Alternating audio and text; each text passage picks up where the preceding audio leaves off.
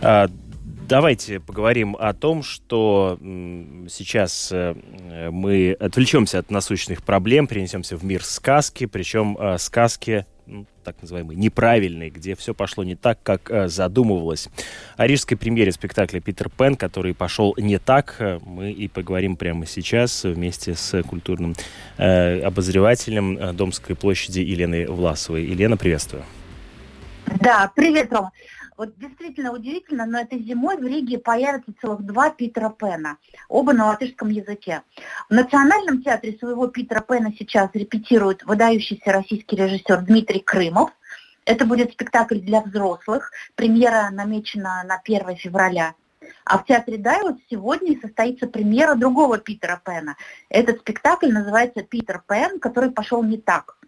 И он для всей семьи. Детей здесь ждут, начиная с 7 лет – но и взрослые здесь тоже не заскучают. Лично я вчера на генеральной репетиции хохотала так, что чуть не свалилась со стула.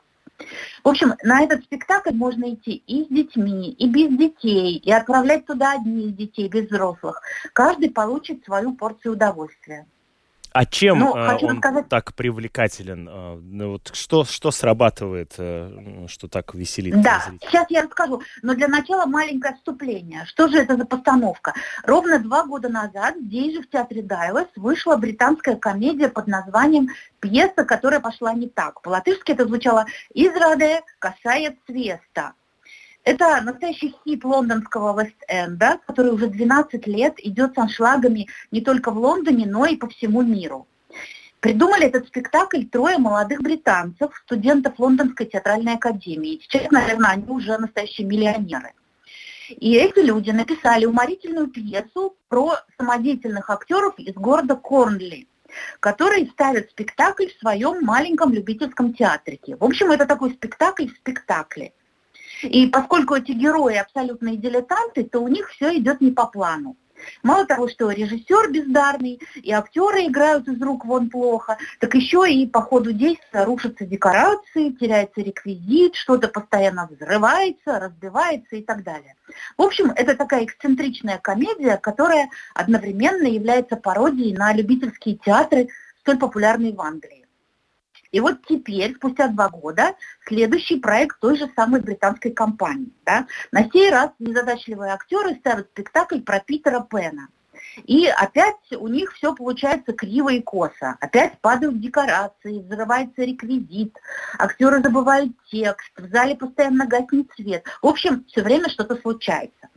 А в Британии этот спектакль вышел в 2016 году и тогда же получил премию Лоуренса Оливье и был записан для телевидения. Но, конечно, смотреть его живьем – это отдельное удовольствие. И на нашу сцену он перенесен из Лондона один в один.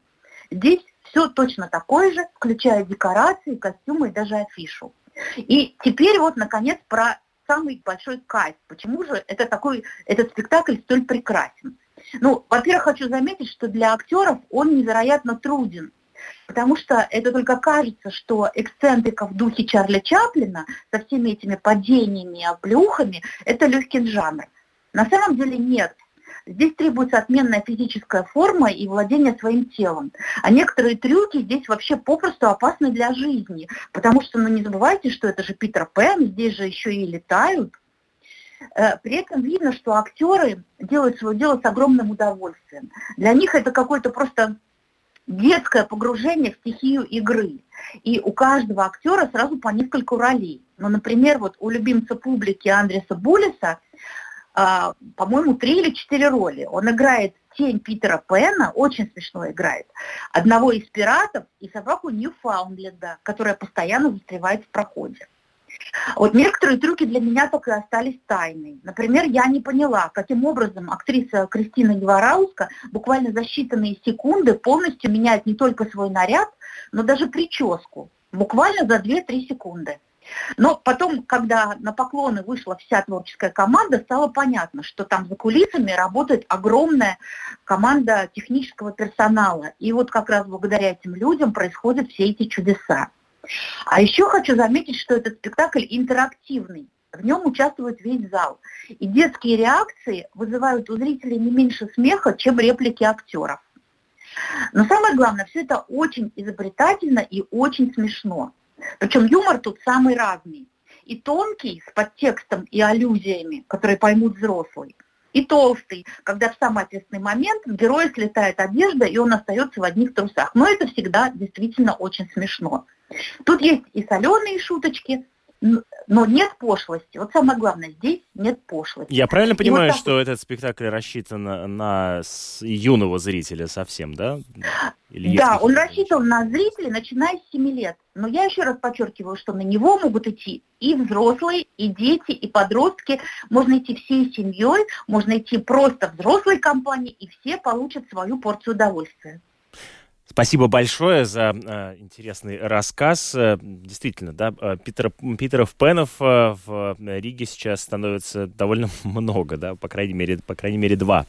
Елена Власова рассказала нам о новой постановке Питер Пен, когда что-то пошло не так.